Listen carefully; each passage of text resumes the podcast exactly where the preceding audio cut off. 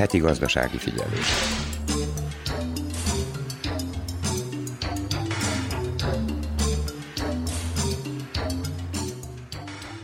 Vajdaság a második helyen van az országban a foglalkoztatás tekintetében azonnal a belgrádi körzet után. Ez azonban nem jelenti azt, hogy Vajdaságban nem okoz gondot a munkanélküliség. Hegedűs Erika köszönti a heti gazdasági figyelő hallgatóit. Noha fokozatosan csökken a munkanélküliek száma, legalábbis a statisztika szerint, továbbra is mintegy 112 ezer polgár szerepel a nyilvántartásban, derül ki a köztársasági foglalkoztatási szolgálat tavalyi novemberi adataiból. A foglalkoztatási ráta Vajdaságban kis hiány 51%-os, ezt követi Sumadia és Nyugat-Szerbia 50,5%-os, Dél- és Kelet-Szerbia pedig 44%-os foglalkoztatási arányjal. Módosítani kell a törvényeket, hogy a munkáltatók kötelesek legyenek a foglalkoztatási szolgálaton keresztül meghirdetni az állásokat, ami lehetővé tenni a foglalkoztatási igények nyomon követését, valamint az oktatási intézmények és a munkaerőpiac, az illetékes minisztériumok és a helyi önkormányzatok közös koordinációját, megtervezését. A heti gazdasági figyelőben ismertetjük a foglalkoztatási szolgálat idei pályázatait, valamint szó lesz a munkanélküliségről is. A vállalkozói egyesületek tevékenységéről is érdeklődtünk Nagybecskereken és Topolyán. A világnap kapcsán az idegenvezetőkről és az idegenforgalom, vagyis a turizmus helyzetéről is érdeklődtünk. A fogyasztóvédelmi mellékletben a Bolti Fogyasztói Bank hitelekről beszél a szakember. A vállalkozói mellékletben Óbecsei hagyományápoló lovasportról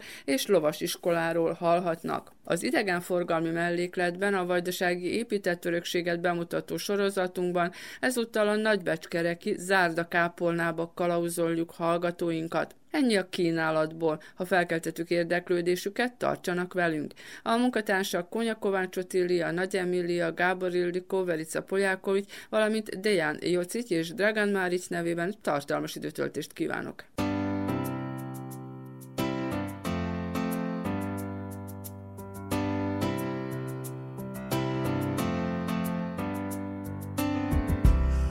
Úgy indult el, hogy jó. Úgy indult el, hogy jó lesz majd. Úgy érezted, hogy szép. Úgy érezted, hogy szép lesz majd.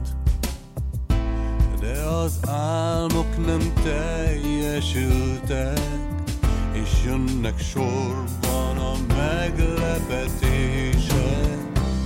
Azt gondoltad, hogy jó.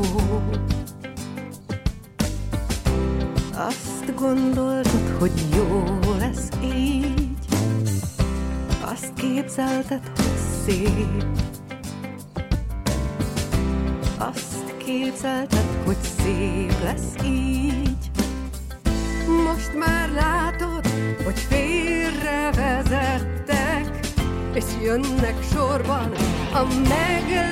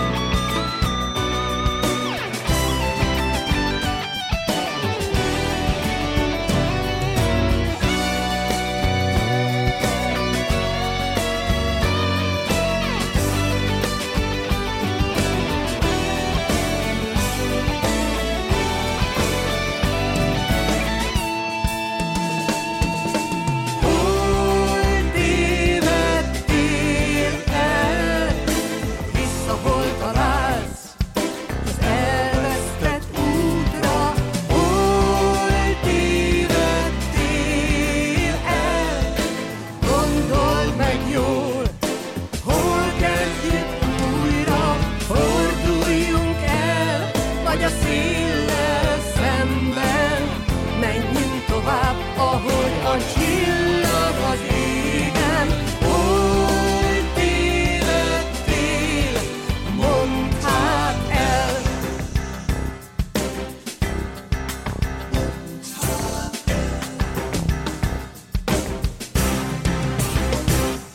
Itt az Újvidéki Rádió. Gazdasági figyelő. Az Országos Foglalkoztatási Szolgálat január 31-én 12 pályázatot hirdetett meg a munkaadók és a munkanélküliek számára. Szécsi Erdman Elvira, a szolgálat szabadkai részlegének tanácsadója ismerteti a részleteket Nagy Emília kérésére. Ugyanúgy, mint az előző években, a veszélyeztetett kategóriák foglalkoztatása lesz előnyben. Ezekbe a kategóriába tartoznak a fiatalok, az 50 év felettiek, munkafeleslegek, fogyatékkal élő személyek és a romák. A 12 pályázatból valamelyikük a munkaadókra vonatkozik, és az önfoglalkoztatási program a munkanélküliekre. Ez azt jelenti, hogy a pályázatra munkaadók jelentkeznek, megpályázzák, és akkor mi közvetítünk, és úgy alkalmazzák a munkanélkülieket. Az önfoglalkoztatási programba pedig a munkanélküliek pályáznak, tehát ez, ez a program arról szól, akik szeretnének új vállalkozást megnyitni, akkor őket támogatjuk. Vannak külön pályázatok a fogyatékkal élő személyek számára is. A támogatás konkrétan azt jelenti, hogy anyagi támogatást nyújtunk, természetesen különböző tanfolyamokat is tudunk biztosítani munkanélküliek számára, de leginkább anyagi támogatásra gondolunk itt. A tavalyi adatok alapján mit lehet elmondani, hány ember helyezkedett el a program keretein belül?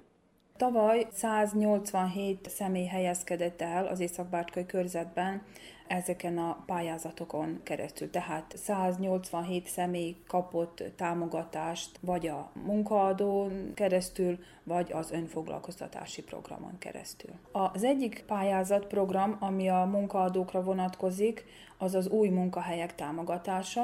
Itt a munkaadókat támogatjuk, hogyha veszélyeztetett kategóriából vesznek fel munkanélküli személyeket. 200 ezer dináros támogatást tudunk adni a munkaadóknak, és az a lényeg, hogy egy évig alkalmazzák ezt a szemét, akkor nem kell visszatéríteni az összeget. Ez a pályázat november 30-áig tart, és tavaly ezen a pályázaton keresztül 50 személy helyezkedett el. A másik pályázat, ami a, szintén a munkaadóknak szól, az a közmunkaprogram. A közmunkaprogramra március 15-ig tudnak jelentkezni a munkaadók, utána pedig, amikor mi elbíráljuk ezeket a, a pályázatokat, a közmunkai programokat, utána jön a, a közvetítés, tehát akkor ezután küldjük a munkanélküli személyeket, hogy jelentkezzenek a munkaadónál, és aztán jön ugye a kiválasztás, hogy munkaadó kiválassza, hogy kit szeretne felvenni. Meddig tart ez a közmunkaprogram?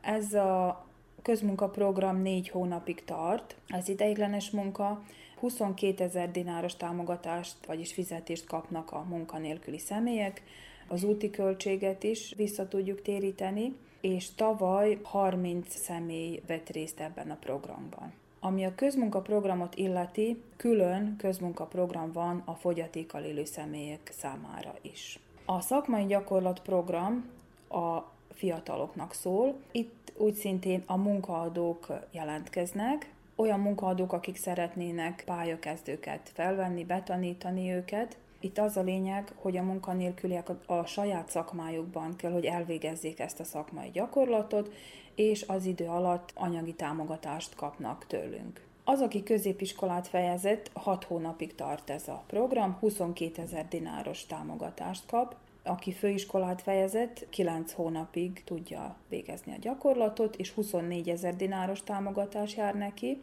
viszont az, aki egyetemet fejezett, 12 hónapig van a gyakorlaton, és 27 ezer dináros támogatást tud kapni. Itt hangsúlyozom még egyszer, hogy fontos, hogy a saját szakmájukban kell, hogy csinálják ezt a gyakorlatot. Vannak olyan szakmák, ahol kötelező ez a gyakorlat, tehát nem tudnak elhelyezkedni, addig még nem végzik el a gyakorlatot, még nem teszik le a szakvizsgát. Itt az egészségügyi dolgozókra gondolok, meg a jogászokra. Elég sok iskola is részt vesz ebben a programban, tehát a tanárokat is, a kezdő tanárokat is betanítják ott az iskolában. Tavaly 20 személy vett részt ebben a programban. A másik program, ami szintén a fiatalokra vonatkozik, ez a gyakornoki program. Itt már munkaviszonyról van szó, tehát az előző programban, a szakmai gyakorlatban ott volontőr munkáról van szó, tehát nem bejelentett munkaviszony. A gyakornoki programban viszont a munkaadó bejelenti a pályakezdőket, a fiatalokat, és mi visszatérítjük neki a fizetés összeget, meg az adó és a járulék összeget. Így tudjuk motiválni a munkaadót, hogy pályakezdőket vegyen fel.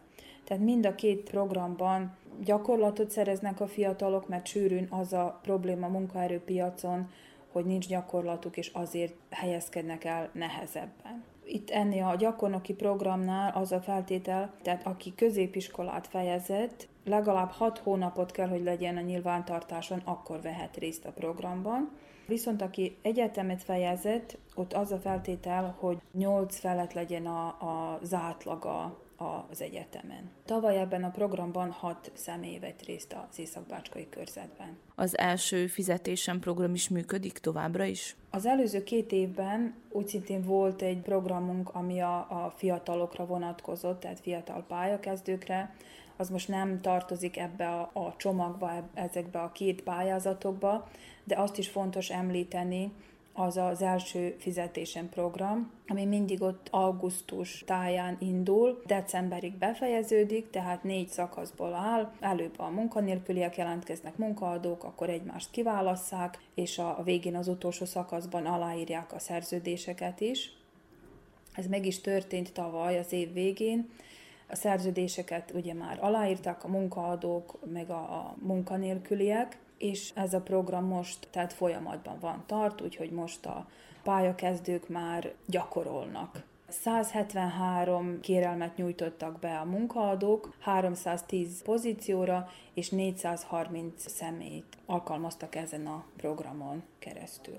Tehát középiskolások is tudtak jelentkezni főiskolával, egyetemi végzettséggel, igazán nagyon különbözőek, tehát most nem, nem is tudnék kiemelni egy vagy két vagy néhány szakmát, tehát mindenféle adminisztráció is volt, egészségügyben, fogászatban, tehát igazán különböző volt a kínálat. Az a program, amire még szintén a munkaadók tudnak jelentkezni, az a gyakorlati tudás megszerzése.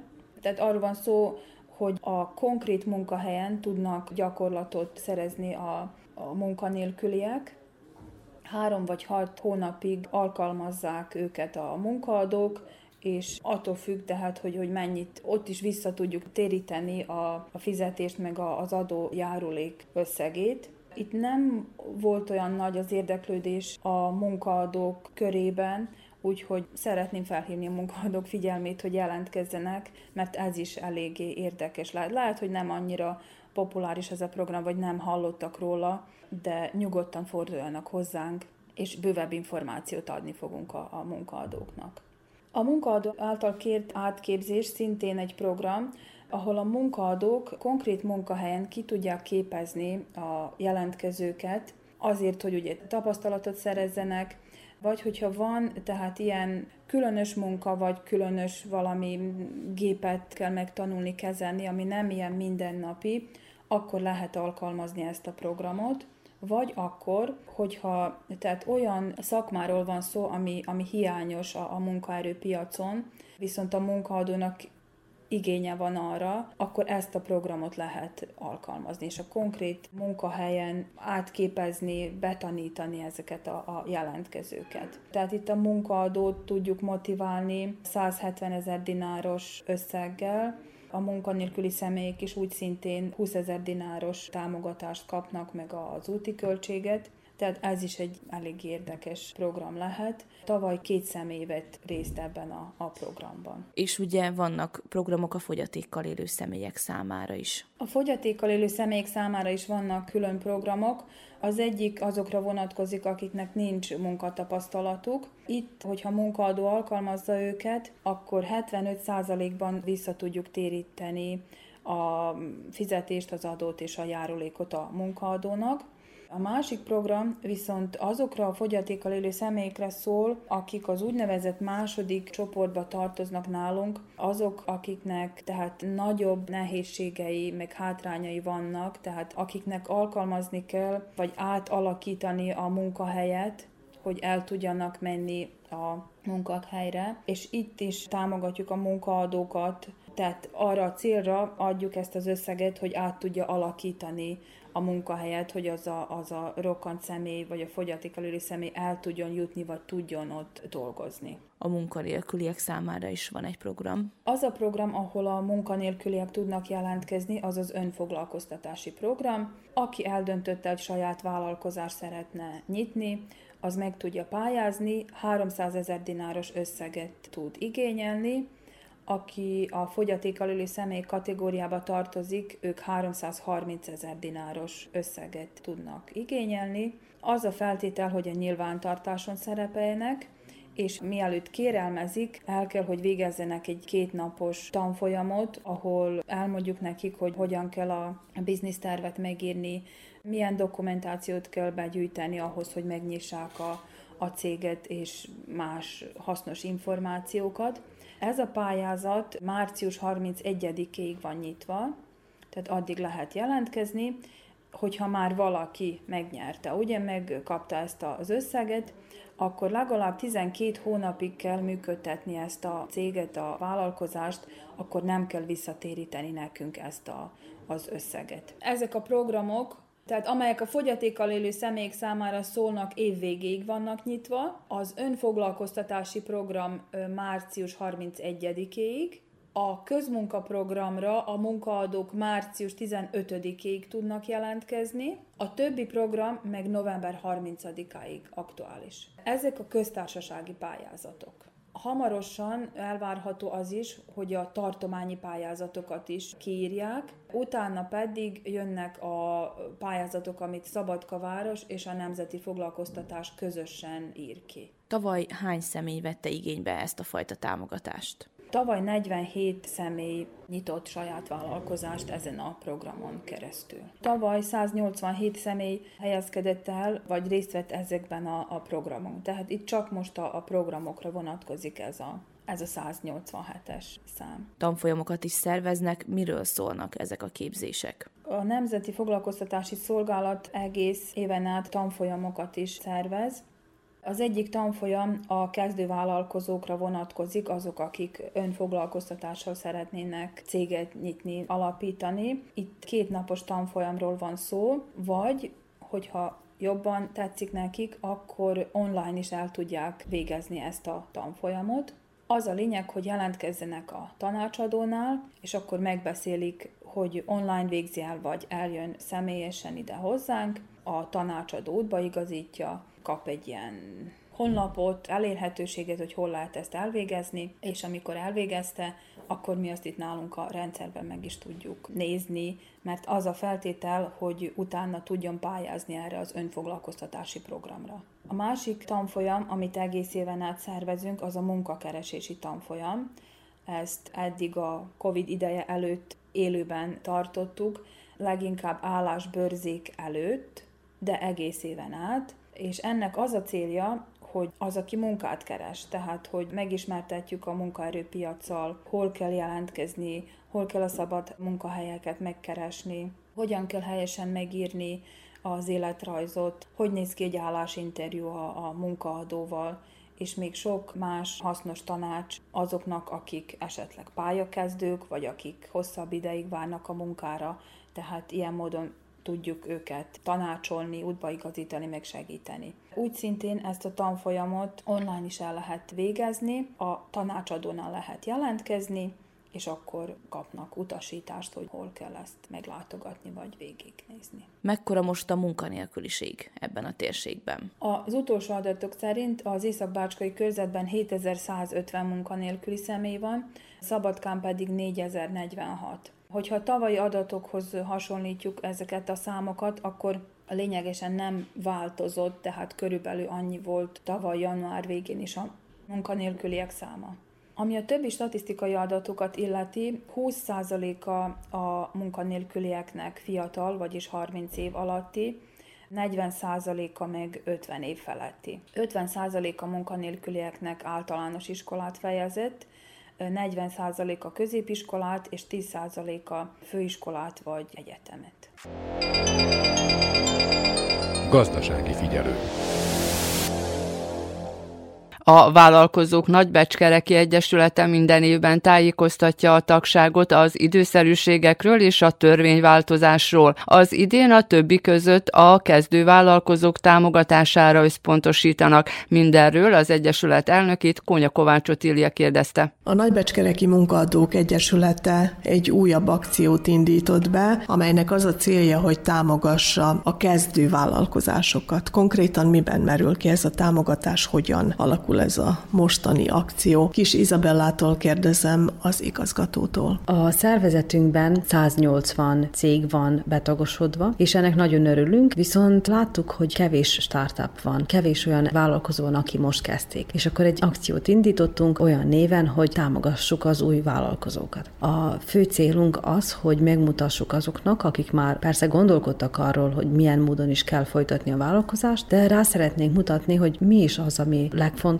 és persze ezt már tapasztalatból tudjuk, mivel már 16 éve dolgozunk a vállalkozókkal nagybecskereken. Az, amit észrevettünk, hogy a pénzügyekben nem éppen tudnak tevékenykedni, és nekünk vannak szakemberek, akik előadásokat tartanak ebből a témából. Ez mellett a kommunikáció, hogy mennyire fontos, és a munkásokkal milyen módon is kell kommunikálni, hogyan is kell elosztani a feladatokat, és felállítani a célokat. Ez is egy külön téma, amiről az emberek nem annyira gondolkodnak, viszont ez egy nagyon fontos, hogy sikeres vállalkozást folytasson a vállalkozó, és persze még külön apró témák, és ez mind valójában kulcsfontosságú, hogy egy vállalkozás zökenőmentesen tudjon folyni. A konkrét támogatásunk még az is, hogy szervezetünkön keresztül az égőanyagot olcsóban tudjuk beszerezni, és persze, hogy ezt át fogjuk adni, azaz be fogjuk kapcsolni a vállalkozókat, és ez mellett különböző adatbázisokhoz is hozzá tudunk férni, és ez azért jó, mert amikor egy új vállalkozó beindul és elkezd dolgozni, és amikor dolgozik olyan cégekkel, persze vannak sajnos ilyen cégek is, melyek nem éppen fizetnek időben, akkor a vállalkozó nagy problémába van, mivel nem tudja megfizettetni a szolgáltatását, vagyis az áruját, és akkor mi az adatbázisokon keresztül pontosan tudjuk, hogy ki az, aki problematikus, és akkor persze figyelmeztessük a vállalkozókat, azok csak át kell, hogy küldjék az adatokat, és akkor mi leellenőrizzük, meglássuk a vérképét, úgy szoktuk mondani, ezeknek a cégeknek, és ez persze nagyon sokat tud segíteni. Ez mellett még persze van külön sok aktivitásunk, nagy részben foglalkozunk a vállalkozó fejlődésével, hogy milyen módon tudnak fejlődni. Persze ez mind nagyon fontos, de úgy hiszem, hogy az emberek erről nem nagyon gondolkodnak, mivel amikor elindítanak egy vállalkozást, akkor főleg a napi tevékenységekkel foglalkoznak, és nem foglalkoznak a fejlődéssel, a célokkal, és hogy milyen módon tudják fejleszteni az egész vállalkozást. Na, mi itt szeretnénk segíteni nekik. Ebben az esetben mely cégek azok, amelyek esetleg támogatást kaphatnak? Mennyire nyúlik vissza az az időszak, hogy amikor megkezdték a munkát? Számításunk szerint az első két-három év legrizikósabb, és akkor ezért hoztuk azt a döntést, hogy a 2020-ban, 2021-ben és 2022-ben bejegyzett vállalkozók tudnak ingyenesen tagunk lenni, és nekik fogunk segíteni. Szóval a fő hangsúly rajtuk van. Viszont ez mellett persze, hogy segíteni fogunk mindenkinek, aki mondhatjuk, hogy idősebb vállalkozást is folytat, nagyon szívesen rendelkezésükre állunk nekik. Van-e valami olyan adat, hogy mostanság alakulnak-e újabb vállalkozások, és esetleg milyen zsánerű vállalkozások ezek? A Munkadók Egyesülete 2021. decemberében a Nagybecskereki önkormányzattal közösen egy programot indított, és itt a női vállalkozókat segítettük, és ezen a programon keresztül támogat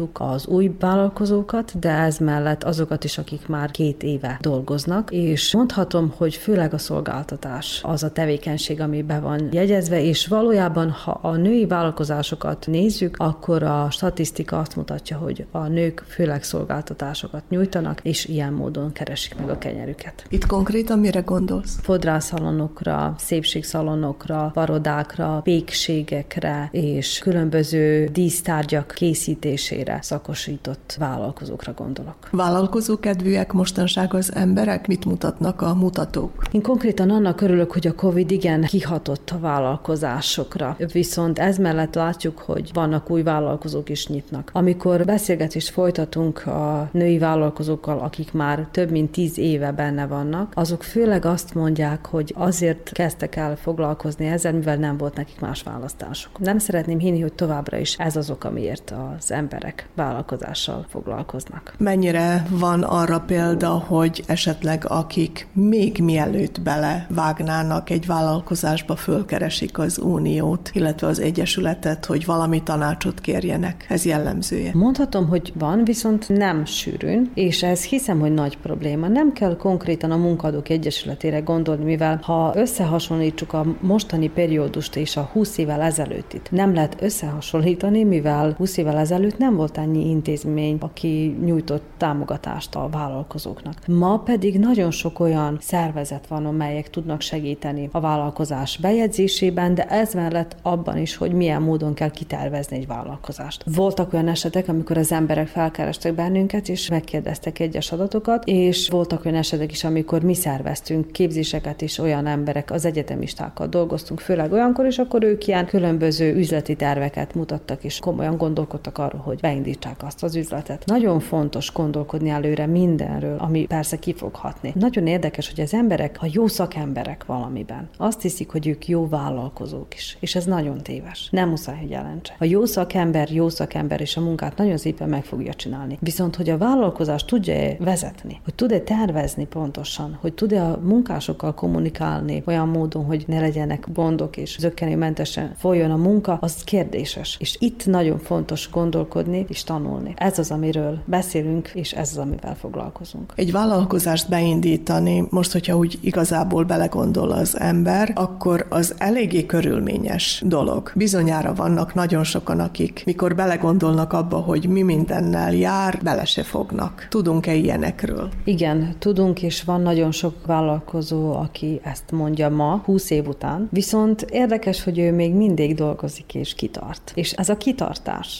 az egyik legfontosabb eleme a vállalkozásnak. Én úgy érzem, meg úgy tapasztaltam. Szóval nagyon fontos kitartó lenni, és nagyon fontos flexibilis lenni, mivel hozzá kell alkalmazkodni az új körülményekhez. A COVID is megmutatta, hogy mennyire is fontos az, hogy az ember flexibilis legyen, de ez mellett nekünk sajnos nincsenek valami nagyon jó munkakörülmények az országban. Itt külön kihangsúlyoznám azt, hogy rengeteg olyan kis adó van, amely mondhatjuk, hogy nem nagy összeg, viszont amikor összeszámoljuk, hogy egy kis vállalkozó több mint 20-25 adót kell, hogy fizessen, akkor kérdéses, hogy tényleg annak az embernek, annak a vállalkozónak van-e kedve foglalkozni olyasmivel. Persze fontos a digitalizáció, fontos a trendek követése, viszont néha azok az emberek, akik kézművesekre gondolok itten konkrétan, ők tényleg nem tudják ezt követni. Szóval kellene különbözetet tenni azok között, akik kézművesek és kisvállalkozók, és persze a multik és a nagy cégek között. Itt pedig néha olyan érzésünk van, arról beszélünk, hogy mennyire is fontos a kisvállalkozás, a családi vállalkozás, de néha pedig olyan előírások vannak, hogy egyszerűen a kisvállalkozók, a családi vállalkozások ezeket nem tudják betartani és nem tudják követni. Itt gondolom, hogy nagyon fontos a minisztérium és azok az országos intézmények feladata és munkássága, amelyek ki tudnak erre hatni és meg tudják változtatni a dolgokat. A Topolya község vállalkozóinak általános egyesületében idén is nagy az érdeklődés, ugyanis a vállalkozók folyamatosan fordulnak hozzájuk, jelenleg főleg az új számlázási rendszer bevezetésével kapcsolatban kérdeznek, mondja Vanyur Gabriella, az egyesület titkára. Nagy Emília kérdezte. Vállalkozók Egyesülete 2021-ben is segítette a tagjait mindenféle szolgáltatással, amit igénybe szerettek volna venni az első és legfontosabb szolgáltatás, amit használtak a vállalkozók az Egyesület részéről, a különböző dokumentáció előkészítése a gazdasági ügynökség felé, a különböző változások bejegyzése, illetve ami érdekes ebből a szempontból az új vállalkozások létrehozása, nyitása. Sokan nyitottak új vállalkozást a tavalyi évben is. Valószínűleg a jelenlegi helyzet következtében bizonyos szolgáltatóipari tevékenységek iránt a kereslet megnőtt, ezért felismerték a lehetőséget különböző ágazatok munkásai, akik előtte már bizonyos szolgáltatás nyújtással foglalkoztak alkalmazottként, felismerték a lehetőséget, és, és saját céget nyitottak. Itt az autóipartól kezdve szépségápolást ugye mindig ki kell hangsúlyozni, egyre több olyan személy dönt szépségápolással foglalkozó vállalkozás nyitása mellett, aki már szintén alkalmazottként néhány évet dolgozott, különböző képzéseken részt vett, különböző szemináriumokon, illetve különböző iskolákat befejeztek, és tökéletesítik a technikát, és úgy érzik, hogy van jövő abban, amit csinálnak, és önálló vállalkozóként működhetnek tovább. A tavalyi évben szintén nagyon nagy szerepet játszott a vállalkozások megnyitásában a Nemzeti Foglalkoztatási Hivatal pályázati lehetősége, amely támogatja azokat a személyeket, akik a munkanélküli evidencióból úgy döntenek, hogy önálló vállalkozók lesznek. Itt különböző csoportok vannak, különböző pénzösszeget kaphatnak, vissza nem térítendő segét az állam részéről, amelyet arra használnak fel, amire szüksége van a vállalkozásuknak. Nincsen meghatározva, hogy alapeszközökre kell költeni, vagy valami egyéb dologra, amire szükségük van, arra használják fel. A tavalyi évben fontos megemlíteni ugye a járványügyi intézkedéseket is. Egyesületünk nyomon követte a különböző szabályozásokat, törvénymódosításokat, határozatokat, és azt jelezte is a tagjai felé, amennyiben érintette őket a, a változás. Sok intézkedés volt, ami a vendéglátóipari egységeket érintette. Ezt folyamatosan követtük, és értesítettük a, az aktuális vállalkozókat, hogy alkalmazni tudják ezeket az intézkedéseket, mert amennyiben nem alkalmazták volna, büntetésre számíthattak volna az államtól. Ugye ez a jelen állapotban is így van, tehát megvannak a meghatározott korlátozások, amelyeket be kell tartani. Még egy nagyon fontos változás indult meg a tavalyi évben, amely gyakorlatilag az idei évben valósul meg teljes mértékben, és ez az új fiskalizációs törvény. Ugye voltak olyan tevékenységek a vállalkozók körében, amelyek nem voltak kasszakötelesek. Leginkább az általányadózó vállalkozók közül kerültek ki ezek a tevékenységek, még hogyha könyvelést vezetett az adott vállalkozó kasszát használt, amennyiben általányos adózó volt, nem kellett fiskális kasszát használnia. Ez a törvény megváltozott tavaly július 1 és a határozatban konkrétan benne van, hogy melyek azok a tevékenységek, amelyeknek kötelező jelleggel fiskális kasszát kell használniuk, illetve melyek azok a tevékenységek, amelyek továbbra is fel vannak mentve a kassa használata alól. Az ilyen tevékenységek egyébként, akiknek nem kell továbbra sem kasszát használniuk, főként a taxisok, illetve az állatorvosi tevékenységgel foglalkozó cégek, illetve vállalatok, vállalkozások, az egyházi tevékenységet végzők, és most még folyamatban van néhány változás, amely április 30-áig kiderül. Néhány tevékenység csoport átadta a kérvényét a minisztérium felé, hogy őket is szabadítsák fel a, a fiskális kassa használata alól. Ugye fontos megemlítenünk, hogy ezek a kasszák már másmilyen típusú kasszák, az úgynevezett E-kasszák, amelyek összeköttetésben vannak az adóhivatallal. Ezekre a kasszákra az állam támogatást adott a, a vállalkozóknak. Minden vállalkozó, aki igényelte ezt a támogatást. Január 31-ig nyújthatta be igényét a, az adóhivatal applikációjában, az e ben Regisztrálni kellett a székhelyet, illetve a kihelyezett tagozatot, amennyiben oda is kasszára volt szükség, illetve utána be kellett jelölni, hogy milyen típusú kasszát fog használni. Ezek a támogatások már megérkeztek, tehát az állami támogatás minden vállalkozó számlájára megérkezett, aki természetesen ezt igényelte. Az új elkassztákat április 30-áig kell üzembe helyezni, tehát 2022. május 1-től már minden vállalkozó elkasszát használ.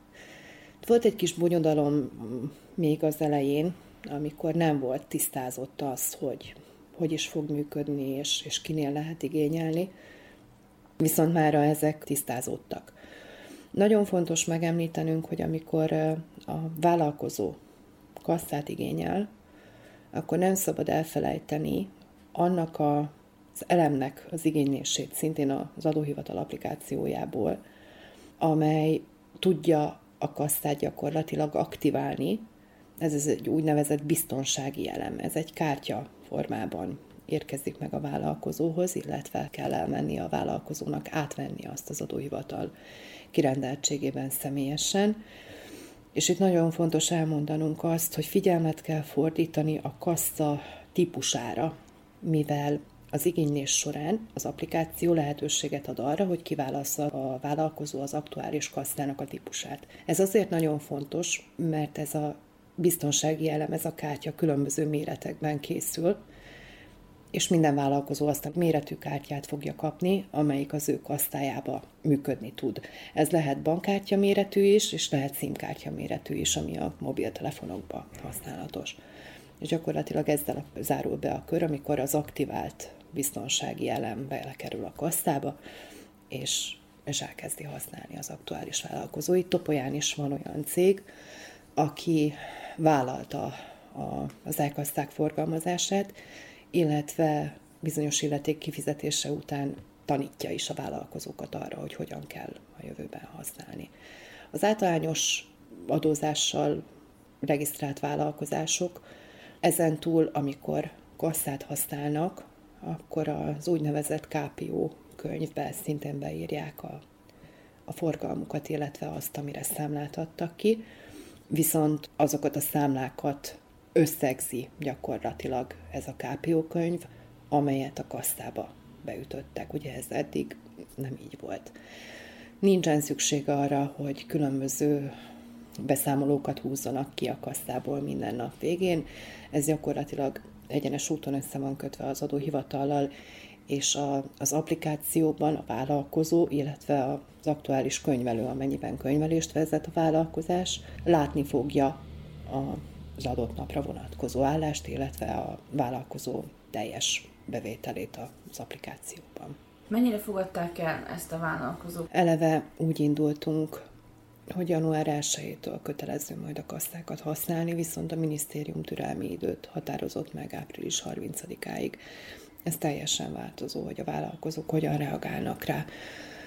Vannak olyan vállalkozók, akik nem örülnek neki, és a mai napig sem világos számukra, hogy hogyan is kell majd ezt, a, ezt az újítást bevezetniük, főleg az olyan típusú vállalkozások, akik piacon árulnak, vásárban árulnak, de nincsen választás sajnos, tehát kötelező használni. Természetesen vannak olyan vállalkozók is, akik eddig is használtak kasszát, nekik általában nem jelent gondot az, hogy lecseréljék, hiszen anyagilag nem von maga után semmilyen problémát, mivel ha igényelték a támogatást az államtól, akkor körülbelül bele is férnek ebbe az összegbe, és ők nem állnak ellen a, a változásnak. De hát elmondhatom szerintem azt, hogy minden változás az elején fájdalmas, aztán az ember belejön, megszokja, és akkor vállalkozók meg fogják tanulni használni, hiszen nem ez az egyetlen kihívás, amivel szembesülnek a hétköznapokban, úgyhogy ezt az akadályt is jól fogják venni. Rengeteg a munka itt az irodában, most jelenleg milyen kérdésekkel keresik fel a, az Egyesületet? Gyakorlatilag január 31-ig amíg az igényléseket át lehetett adni az adóhivatal felé a támogatást illetően, a kasszával és a, a kasszákkal kapcsolatban kerestek legtöbben, illetve hát a tavalyi évben, ugye, ahogy össze is foglaltam, a COVID intézkedésekkel kapcsolatban fordultak hozzánk nagyon sokan. Ami a január-február hónapot illeti, rengeteg az érdeklődő ismét. Utazunk és utazzunk, Vajdaságban és a világban. Az Újvidéki Rádió turisztikai rovata. 1990 óta számos országban ünneplik az idegenvezetők világnapját, ezzel kapcsolatos Komáromi Dóra összeállítása. Tehát milyen jelenleg az idegenforgalmi helyzet Szerbiában és azon belül is Újvidéken? Kezdte már a turizmus kilábalni az Covid okozta nehézségekből? Hát két év után remélem, hogy majd lassan kezdünk kilábalni, azzal, hogy külön adatok még nincsenek, külön statisztikai adatok, de két év kihagyás után gondoljuk, hogy jobb idők jönnek, és már csak a személyes tapasztalataim alapján is úgy látom, hogy azért jönnek a előrejelzések, vannak foglalások már az elkövetkező hónapokra. Én elsősorban magyarországi csoportokat vezetek, Hát még a Covid időkben is tavaly azért voltak magyar csoportok, akik Újvidékre vagy Belgrádba látogattak. Egy néhány az előző évekhez képest mondhatom, hogy körülbelül egy harmadára csökkent. Azzal kapcsolatban, hogy ebben az évben Újvidék ugye európai kultúrfőváros is, remélem, hogy még több turistát a sok-sok kultúrprogrammal ide tudunk csábítani. Azzal, hogy ez az ünnep nem épp olyan hosszú tradícióval bír, 1990-ben kezdődött az ünneplés, és ennek a világnapnak a megünneplése azzal, hogy minden nagyobb turisztikai központban elsősorban ingyenes idegenvezetéssel ünneplik meg, városnézés, a ingyenes úgy a külföldi, mint a hazai csoportok számára. Ebben az évben, tehát csak 32 évvel ezelőtt először 15 ország volt, nagyon gyorsan gyarapodtak, úgyhogy manapság már több mint 50 ország hivatalosan is ünnepli, és mondom, hagyományosan ez különleges idegenvezető túrákkal van megünnepelve.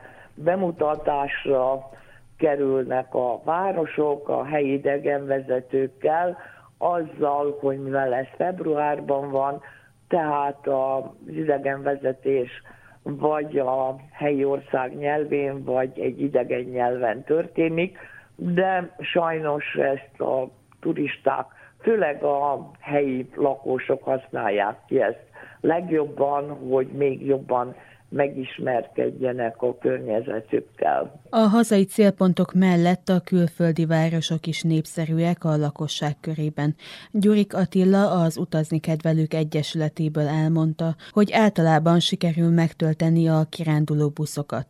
A budapesti kirándulásokat havi szinten szervezzük. Épp szombaton volt az utolsó kirándulásunk akkor a Budapesti Operett Színházban mentünk a Csárdás királynő című előadásra. 50-es busz szerveztünk, illetve előtte tárlatvezetésen megtekintettük a Szent István bazilikát, a kincstárat, illetve felmentünk a panoráma kilátóra. Nagyon nagy érdeklődése van, én úgy veszem észre, mivel vajdaság szerte nagyon kevesen szerveznek ilyen utazásokat, és az emberek nagyon hálásak érte, hogy meg van szervezve, szóval nem kell ő neki gondolkodni, mikor kell megvenni jegyeket, felmennek autóval, még az se probléma, Budapestre felmenni autóval, hol, hol találni parkolót, hogy, hogy jutni el a színházba, úgyhogy ez miatt is, hogy így meg szervezve, a pontban indulunk, van valami fakultatív program, utána pedig megnézzük a színházi adást, tehát pedig jövünk haza, minden meg van szervezve, ez nagyon tetszik az embereknek, szóval ezért is van az a havi szintű szervezés. Hogyan értékeled a jelenlegi helyzetet, mennyire befolyásolja az utazást az, hogy kinek van Covid igazolványa, kinek nincs, és mennyire teszteltetnek csak egy utazás kedvéért az emberek szerinted? Hát ami a teszteléseket illeti, ugye a PCR-teszteket, azokat nem csinálják meg, ugye azt tudjuk, hogy 70-80-90 euróba is belekerülhet.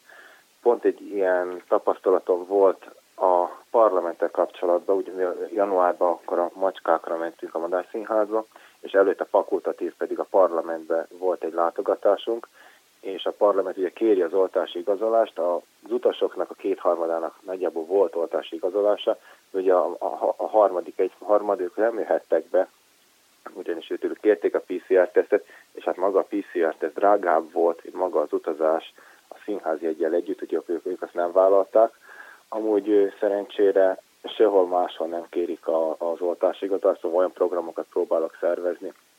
Most például a márciusi utazás, amikor megyünk a padlásra, a Vígszínházba, akkor sétahajókázásra megyünk a Dunára, Szóval meg a Szent István Bazilikába, hogy most voltunk szombaton, szóval ezek olyan programok, ahol nem kell oltási igazolás, és akkor ezzel próbálom én is kikerülni ezt a dilemmát, hogy akkor most kell a teszt, vagy nem kell a teszt.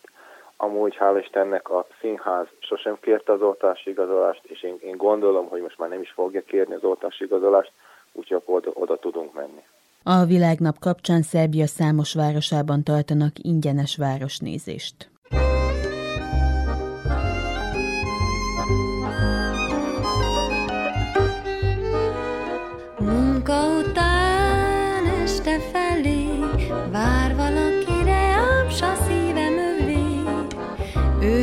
Dolgozom sok hosszú nappalon át.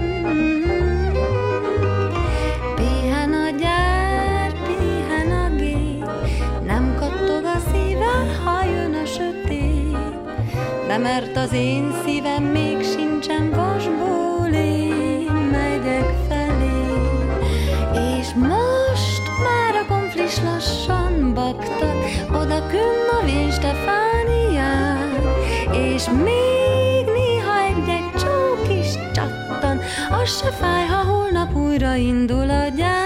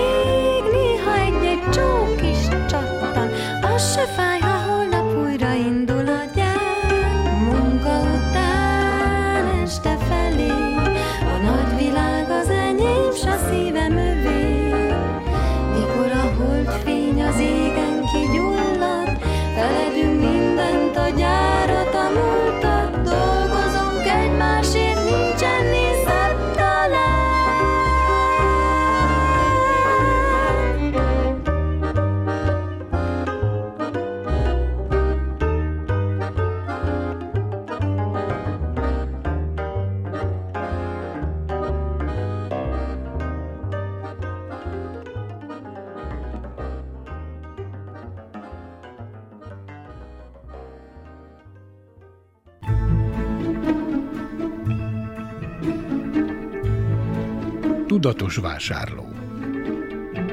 Fogyasztóvédelmi percek az Újvidéki Rádióban, a Zentai Fogyasztóvédelmi Központ támogatásával.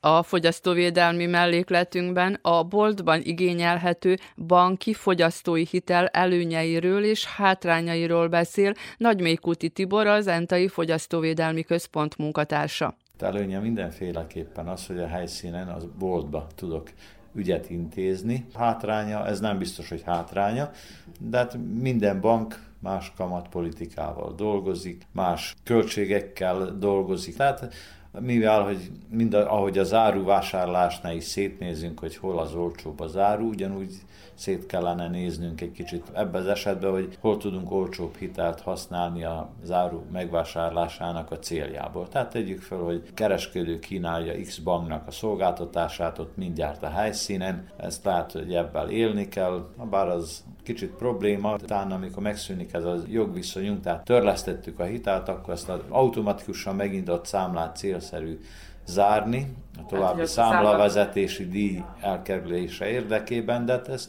apró dolgok, amit azért csak az embernek időben le kell reagálni.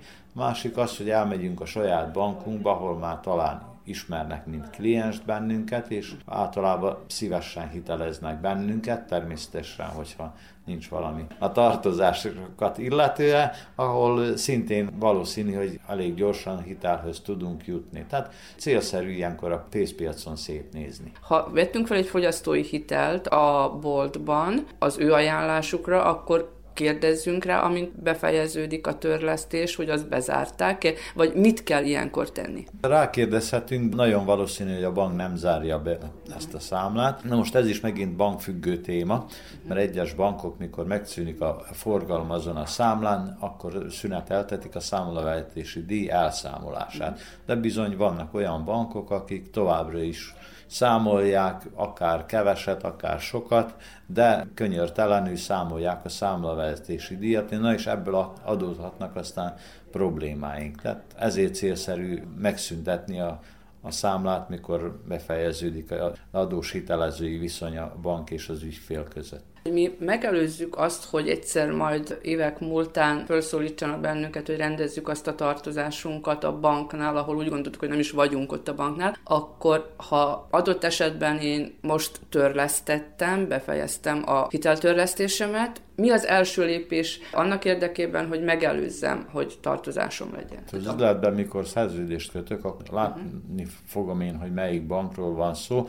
A bajok ott kezdődnek, hogy általában annak a banknak nincs kirendeltsége abban a városban, hogyha főleg a kisebb városokról van szó, akkor megeshet, hogy annak a banknak nincs kirendeltsége, de általában az számla zárásával kapcsolatos ügyeket személyesen kell intézni. Na most, ha én tegyük föl, több kilométerre vagyok a legközelebbi banki rendeltségtől, akkor nem biztos, hogy rászánom magam, hogy elmenjek, elfelejtem, stb. Hát aztán pedig majd egy bírósági felszólítás fognak figyelmeztetni a dologra, akkor már ez kellemetlenebb része a dolognak. Tehát akkor gyakorlatilag mielőtt szerződést kötünk az üzlettel a fogyasztói hitelre, akkor nézzük meg, hogy melyik bankról van szó, és próbáljunk meg érdeklődni, hogy megéri az nekünk. Mert hogy megéri nyilván, hogy gondolkoztunk a hitelen, a kamat és a vásárlás ügyében, de hogy aztán az ügyintézés, ha bonyolódik, akkor nem is biztos, hogy jó belemennünk egy ilyen vásárlásba? Persze, ezt mindenféleképpen tisztázzuk le az elején, ha, ha csak meg megtehetjük,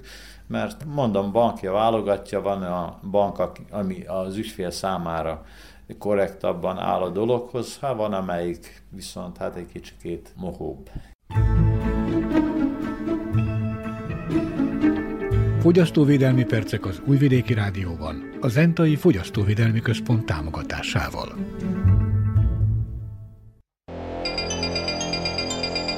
Gazdasági figyelő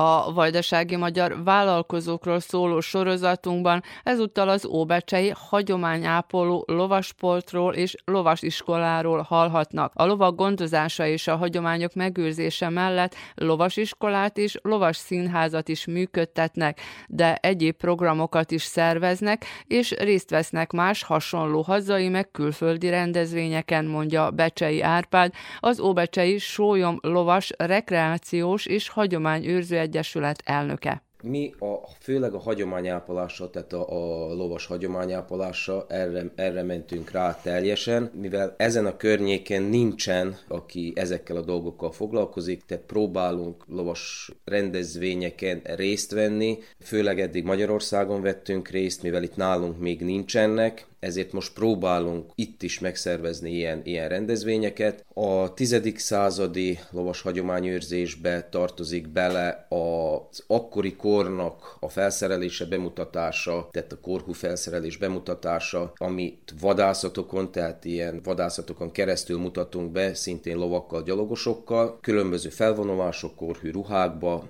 akkor a törökkor bemutatásában veszünk részt, ezt ilyen várjátékokon a magyarországi csapatokkal karöltve. Óbecsén beszélgettünk, említette, hogy vajdasági szinten nincs olyan nagy hagyománya a lovas sportnak, lovas hagyományőrzésnek Óbecsén mennyire? Tehát honnan jött az ötlet, hogy ezzel foglalkozni? Lovak azok, azok voltak, tehát nem lehet mondani, hogy Becsén nincsenek lovak, nincsenek lovasok. De viszont senki se nem csinálta, ami a, az ügető sporton kívül a lovakat másra nem nagyon használták. Ugye versenypálya van, Becsén volt. Igen, igen ezért mondom, tehát de az csak az ügető sportoké. A galopsport se nincs nagyon felfejlesztve itt Óbecsén, és ezért jött az az ötlet, hogy alakítsunk egy egyesületet, amivel tehát tudjuk ezt a részét a hagyománynak, tehát a, az elődeinknek a viselkedésmódját, a lovak iránti szeretetét, mindent bemutatni, ezt meg csak így lehet, hogyha próbálunk korhű ruhákba, korhű öltözékbe, felszerelésekkel, különböző rendezvényeken megmutatni magunkat. Honnan tudják beszerezni, vagy képekről, vagy magyarországi társszervezetekről től a korhű öltözetet, akár az emberek, a lovasok számára, akár a lovak számára? Most az lovaknál nem lehet mondani, hogy öltözet, de... De lehet mondjuk a, a páncélok, a lovaknak az az öltözete. Ezeket ásatásokból, amiket visszamaradtak ránk, tehát azokat próbáljuk rekonstruálni, az öltözetet szintén képekből, a fegyverzetet szintén, amik ránk maradtak ásatásokból, és abból vagy mi készítjük el saját magunknak, tehát van egy nagyon jó varónőnk, aki olyan, mint... Helyben? Igen, igen, helyben, aki tényleg képek alapján megcsinál nekünk mindent. És honnan tudják beszerezni a megfelelő alapanyagot? Bőrt szintén be tudunk szerezni, tehát nagyon jó minőségű bőröket egy adai helyi vállalkozótól. Ő szerzi nekünk be a bőröket, hogyha kell. A ruhákat azt újvidéken, a ruhanagykereskedésekben, méteráru nagykereskedésekben, tehát mindent, mindent azért be lehet szerezni, amennyire annyira próbálunk korhűek maradni. Mennyien társultak? A számunk az, az nagyon kevés, mivel amikor oda kerülünk, hogy komolyan kell edzeni, dolgozni, hogy valamit megcsináljunk, akkor már úgy azért leszakadnak az emberek. Most vagy azért, mert nem akarnak annyi munkát belefektetni, mivel ez egy non-profit szervezet, tehát anyagi oldalát, hogyha megnézzük, az inkább csak a befektetés, de vissza a pénz az nem igen fordul. Rengeteg munka van benne, rengeteg áldozatot kell hozni, így kevesen vagyunk de aki, aki itt van közöttünk, az teljes melszélességgel kiveszi a részét a munkából. Mielőtt megalakították az Egyesületet, vagy mielőtt ez az ötlet elindult korábban, honnan kezdődik önnek ez a lovak iránti szeretete? Vagy a velük való foglalkozás, akár gyerekkorból, vagy ez úgy később alakult ki? Én nekem gyerekkorból jött ez, a, az én dédapám, ő huszár volt még, uh-huh. és ő rengeteget mesélt én nekem kicsi fejjel, tehát mindig, mindig hallgattam az ő meséjeit, és abból az időkből jött nekem a, a lovak iránti szeretet, és megfogadtam azt, hogy ahogy az első adódó alkalom lesz, hogy lovat tudok vásárolni, akkor veszek egy lovat. És ez így is lett. És nyilván egyel kezdődött, és most mennyi van? Egyel kezdődött, most jelen pillanatban öt van. Ezeket a lovakat etetni kell, gondozni kell, tehát hely kell nekik. Mit tudnak a lovakkal szervezni? Ugye már némileg említette, hogy azért valamennyire megtérüljön a befektetés. Valahonnan pótolni kell. A költségpótlás az igen-igen nehéz most. Abban sikeres helyzetben vagyunk most már, hogy elkezdjük a, a eddig is csináltuk a, a lovasiskolákat, most pedig az idéntől kezdve már komolyabban próbáljuk ezeket a dolgokat is felfejleszteni. Az Egyesületünknek sikerült, tehát a, az egyik tagja befejezett egy lovasképzést, tehát mondhatom azt, hogy az 60 kilométeres körzetbe, tehát egyedüliek vagyunk, akiknek szertifikált lovasedzői diplomája van. Most ez szükséges ahhoz, hogy ezt a feladatot elvégezhessék hivatalosan? Próbálunk, tehát arra törekszünk, hogy ami a hivatalos részét illeti, hogy megfeleljünk minden papíroknak, hogy ne legyen az, hogy valaki valami módon bele tudjon kötni azokba a dolgokba, hogy utána megsüssük a bokánkat. Uh-huh. Nagyon nehéz fent maradni, ezért, ezért is próbálunk mindent egyenes úton rendezni, és így próbálunk fölfejlődni, fölfejleszteni mindent, hogy haladjunk. Most hol tartanak ebben a lovasiskola szervezésben? A lovasiskola szervezésbe most... minden évben majd akkor jelentkezni kell, mert nyilván hogy lesznek olyan tagok is, akik elkezdik akár kicsi korukban, és utána éveken keresztül folytatják ezt majd. A szervezésben ott vagyunk, hogy az Egyesületnek sikerült most hozzájutni egy tanyához, és itt fogjuk elkezdeni a lovas oktatást, tehát hétközben bent a városba, hogy ne kelljen kiutazni, hétvégén pedig ott kint fogjuk a lovasiskolát folytatni. A felfejlesztés az terveink szerint úgy fog kinézni, hogy hétvégi programnak, tehát ez ilyen egész napos családi programoknak tervezzük, hogy a gyerekeknek egy kis lovastúrára visszük majd el őket, úgy lovaskocsikázásra, mivel azon a területen vannak bányatavak, madárles, tehát egy ilyen, ilyen komplet kis programot próbálunk kialakítani, hogy megfeleljen mindenkinek. Aki nem lovas, szülők is jöhetnek velünk, a gyerekek a, a lovaskocsi után lovagolnak, csinálunk egy kört, utána visszafelé pedig várja őket a, a kemencébe sült friss lepény, tejfölös lepény, akár pizza, akár kenyér, zsíros kenyér. Tehát ezzel, ezzel próbáljuk most majd felfejleszteni a dolgokat, amennyire csak tudjuk, hogy minél több embert oda tudjunk vonzani, hogy meg tudjuk ismertetni a lovakat velük, megszerettetni ezeket az állatokat, akkor nyilván elegendő, hogy a család legalább egy tagja akarjon lovagolni, és akkor többiek jönnek, és talán aztán majd ők is megkedvelik? Vagy akár a más foglalatosságokat a lovak körül? Igen, igen, tehát ez, ez a cél, hogy minél több embert oda tudjunk vonzani, hogy minél több embert be tudjunk ebbe a, a, a varázskörbe húzni, mert az az egészbe az a rossz, hogy mindenki rohan valami felé, ki a, a pénzhajszászás, nehéz megélhetések vannak, de hogy valamennyire be tudjuk őket vonzani, mert hogyha valaki elkezd a, a lovak körül forgolódni, kapcsolata van, tehát nagyon kevés ember az, aki, aki utána ott hagyja. Sokan ugyanak, hogy nagy jószág, félnek tőle. Igen, mondjuk ez jogos kérdés, de nem lehet úgy indulni, hogy egy nagy jószág, félni kell tőle. Nagyon sok szülő ott roncsa el a dolgokat, hogy amikor a kisgyerek oda megy egy lóhoz, és akkor elkezd szaladni, és kiabál, hogy ne, ne, ne, ne menj oda, mert megrúg. Aki már oda vitte a lovát lovagoltatni, akár a kisgyerekeket lovagoltatni, akkor az biztos, hogy azért vitte ki, mert ő bízik a lobába. Persze nem lehet sose százszázalékosan kiküszöbölni mindent, de nem szabad, hogy oda rohanjonak, kiabálva a gyereket elvontatni onnan, az a, megijed. Egy, hogy a ló is megijed, kettő, a gyerekbe is egy olyan mechanizmus indul be, ami utána a nagy állatoknak a látványától, tehát meg fog ijedni. Én mindig azt mondom, amikor kivisszük így rendezvényekre is lovagoltatni, nyugodtan engedje oda, nem fog csinálni semmit se. A másik dolog, pedig rengeteg idő, energia kell ahhoz, hogy a, a olyan lovakat képezzünk ki, amelyek részt tudnak venni ilyen rendezvényeken, foglalkozásokon, mert meg lehet mindent velük tanítani, nagyon intelligens állatok, és nagyon gyorsan tanulnak.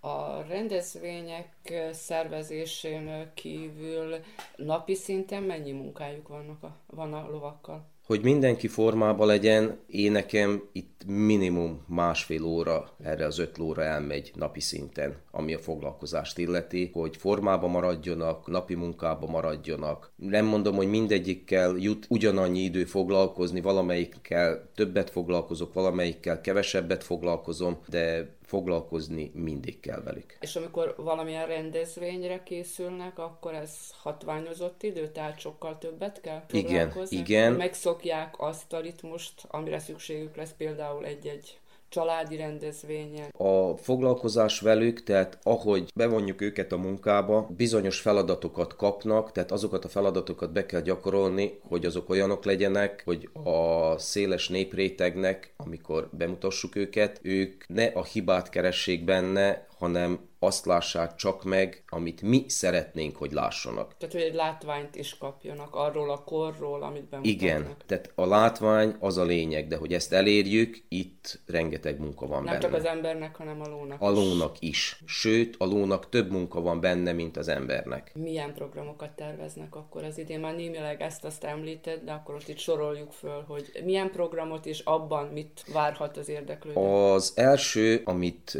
az idén is megrendezünk, tavaly volt az első, az idén lesz a második családi nap. Ezt ö, július második, harmadik szombatjára tervezzük. A társ egyesületekkel is egyeztetnünk kell a dátumokat, mivel nem csak itt vajdasági egyesületekkel dolgozunk együtt, hanem magyarországiakkal is, így a, a bácsalmási déli tüzek őrzői, ők vannak még benne ezekben a, a műsorokba, őnekik is sűrű a program, nekünk is, így ővelük kell leginkább egyeztetnünk, hogy mindenkinek megfeleljen. Tehát ez az első rendezvény, amit szervezünk.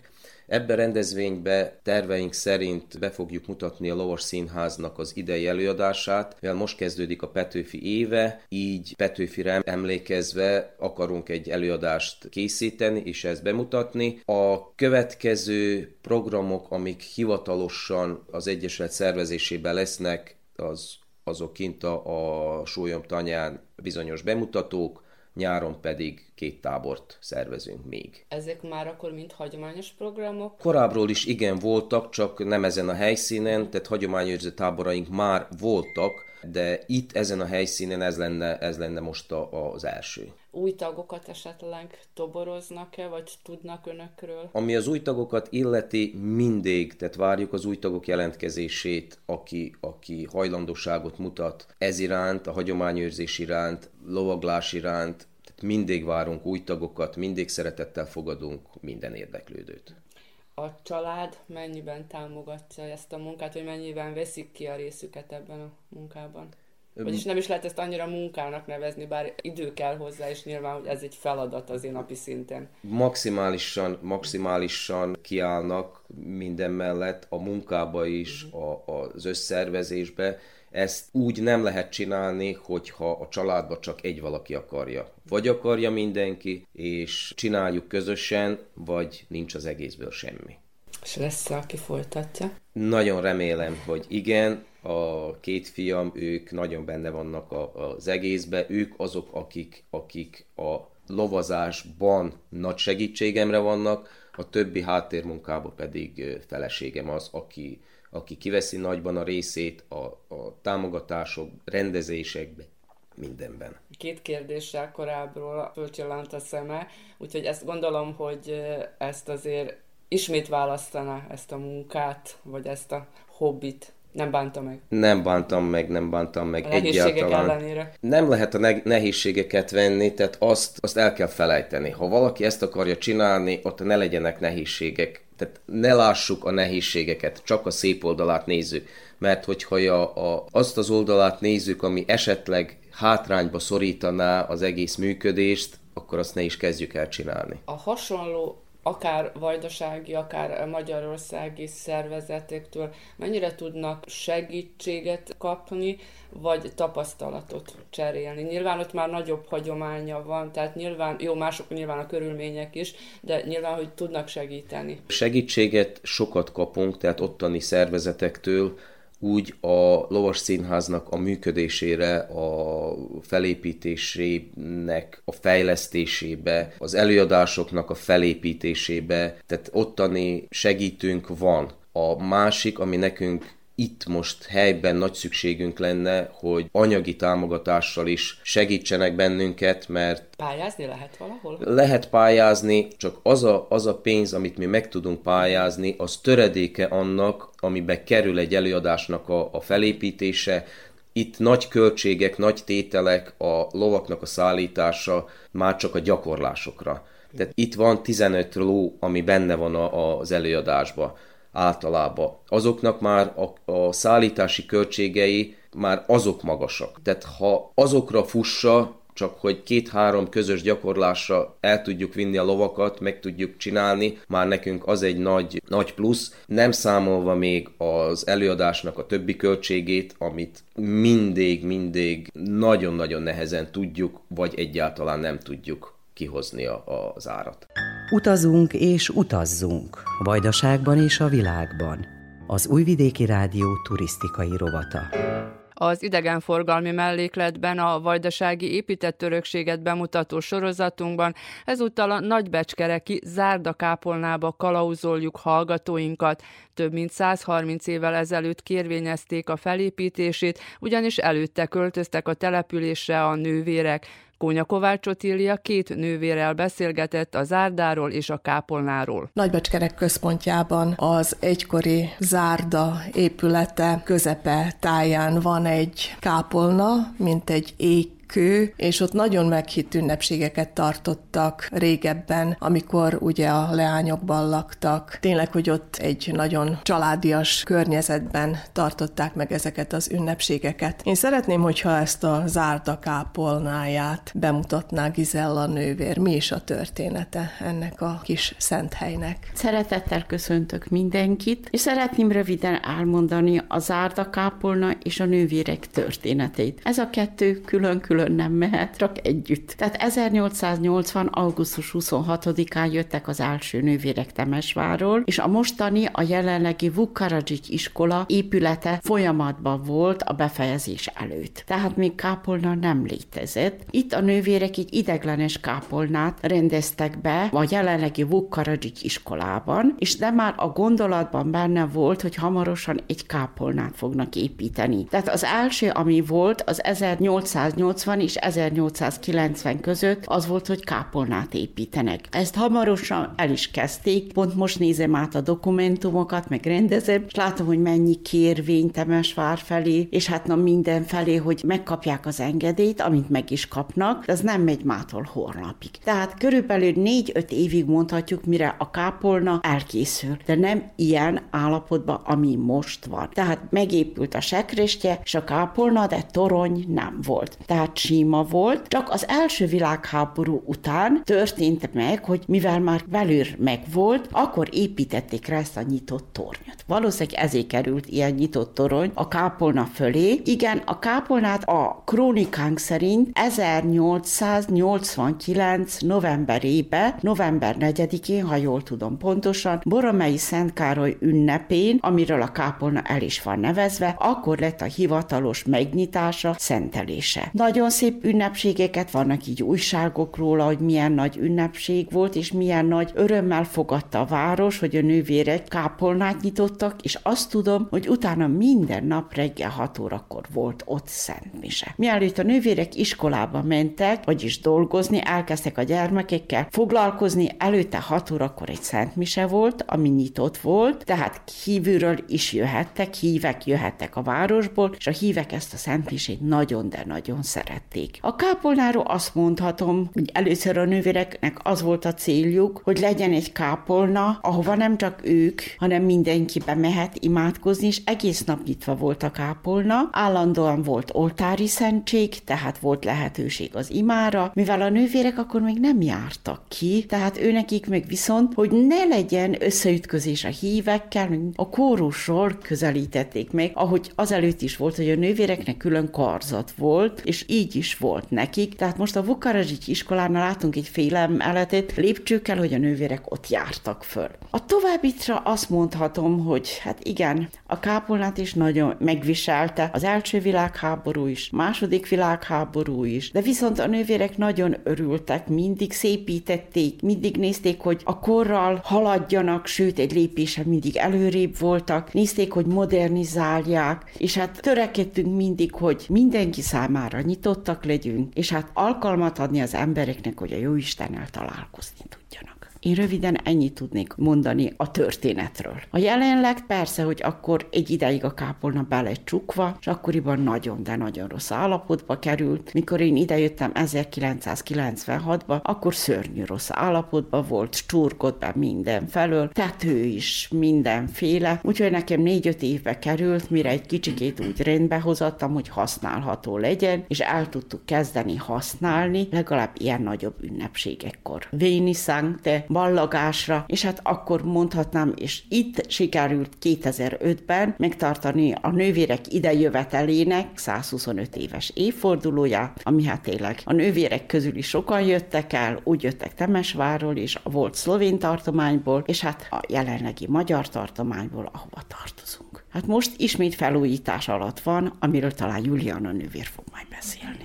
Juliana nővér, úgy olvastam, úgy hallottam, hogy most egy felújításnak egyik szakaszán vannak túl, de konkrétan mi minden kerül itt felújításra, mi minden terveznek? Az elmúlt években, amikor a kollégium, az új kollégiumi rész felújításra került, akkor muszáj volt hozzányúlnunk a kápolnai részhez is, hiszen ez szerkezetileg egy egység volt korábban. Akkor a magyar állam adott nekünk arra pénzt, hogy a tetőt szintén felújítsuk, mert ez egybefüggött a kollégium tetejével, úgyhogy akkor elkészült a tető teljes felújítása, illetve a külső festése az épületnek. De ettől még belül elég sok probléma volt. A tető kinyitásakor beázott a kápolna, a szentély egy része süllyedt, nem tudtuk, hogy mi van alatta, tehát az utóbbi egy-két évben nem ismertük használni, mert balesetveszélyes volt. A magyar kormány egy-két évvel ezelőtt meghirdette a templom felújítási programot, mi akkor pályáztunk, és szerencsére kaptunk egy pénzösszeget, ezzel el tudtunk indulni a belső felújítás lépéseivel. Kerestünk egy mérnököt, egy olyan mérnököt, aki meg tudta csinálni nekünk a terveket, illetve hát ért a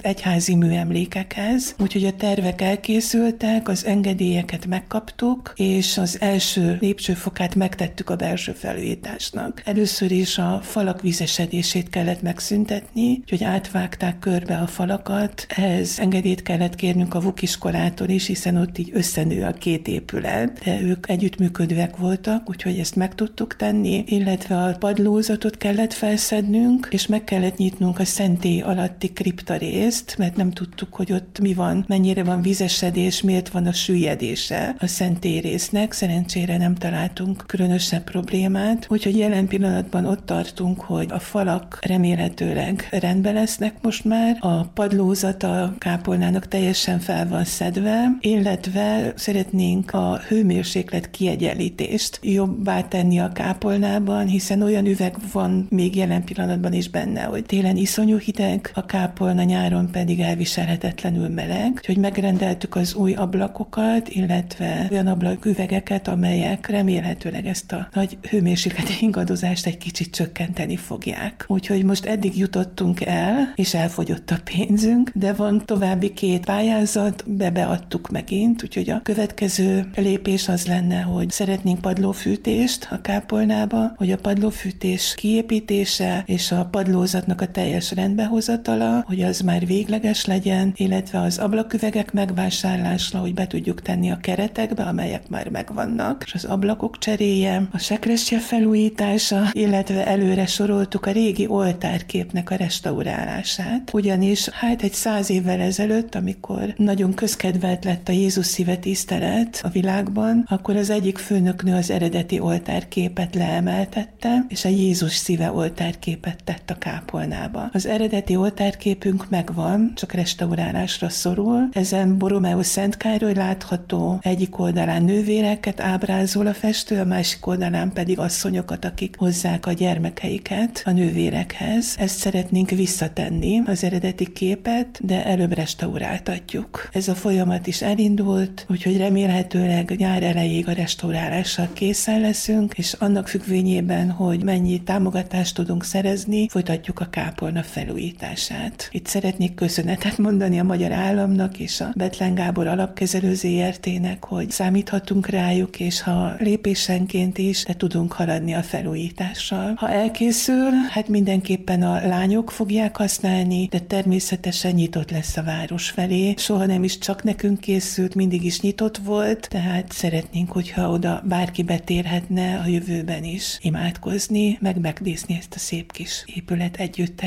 ezt a részét, amit van a város közepében. Most, hogyha így turisták érkeznének, és hogyha betérnének, majd amikor ugye teljes egészében felújítás végbe vonul, van esetleg még látnivaló, amit így külön említeni kellene most? Igen, sokat beszélgettünk a mérnökkel, hogy mi ennek a kápolnának az értéke. Azt mondta, hogy művészetileg nem egy kiemelkedő alkotás, viszont az a szellemiség, ami mögötte van, a Szatmári családnak az élete, a kultúra felé falu fordulása, a rengeteg adomány, amit az oktatásba és a művészetekbe befektettek annak idején, az egy olyan példamutató kincs, ami 100-150 év múlva is ugyanolyan nagy értékkel bír. Tehát ennek a kápolnának igazából ez az eszmei gondolata egy nagyon nagy kincs, ahogy megszületett, és hát az a történelme, amit a nővérek ott végigéltek. Nyilvánvalóan ezt majd valahogy nekünk meg kell oldani, hogyha valaki oda betér, akkor erről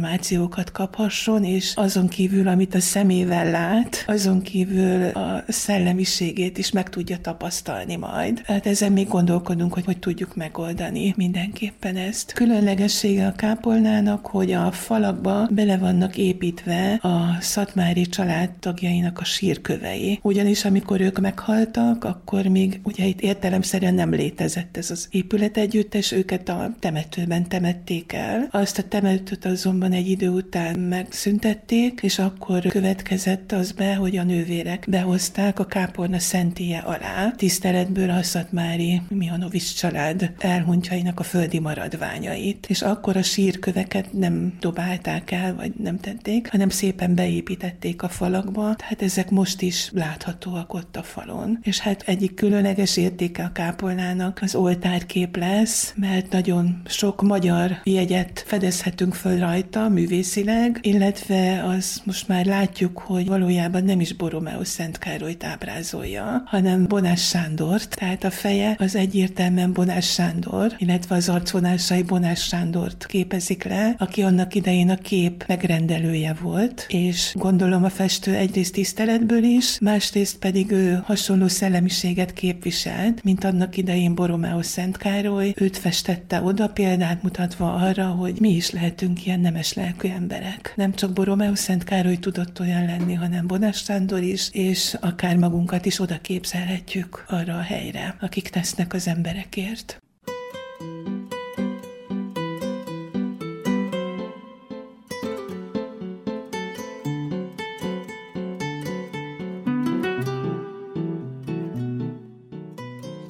Az Újvidéki Rádió heti gazdasági figyelőjét hallgatták, amelyben ismertettük a foglalkoztatási szolgálat idei pályázatait, valamint szó volt a munkanélküliségről is. A vállalkozói egyesületek tevékenységéről is érdeklődtünk Nagybecskereken és Topolyán. A fogyasztóvédelmi mellékletben a bolti fogyasztói bankhitelről beszélt a szakember. A vállalkozói mellékletben az óbecsei hagyományápoló lovasportról és lovasiskoláról hallhattak. Az idegenforgalmi tartalmi mellékletben szóltunk az idegenvezetékről és tevékenységükről, valamint a vajdasági épített örökséget bemutató sorozatunkban ezúttal a nagybecskereki zárdakápolnába kalauzoltuk hallgatóinkat. A munkatársak Nagy Emília, Konya Kovács Otília, Komáromi Dóra, Verica Polyákovics, valamint Dejan Jocit és Drágán Márit nevében Hegedűs Erika köszöni meg hallgatóink figyelmét. A heti gazdasági figyelővel a jövő héten a szokásos időben kedden délelőtt a 10, és az esti ismétlésben a 8 órai hírek után jelentkezünk ismét. Műsorunk visszahallgatható az rtv.rs.hu honlapon a heti gazdasági figyelő cím alatt. Mit leszünk? Remélem önök is.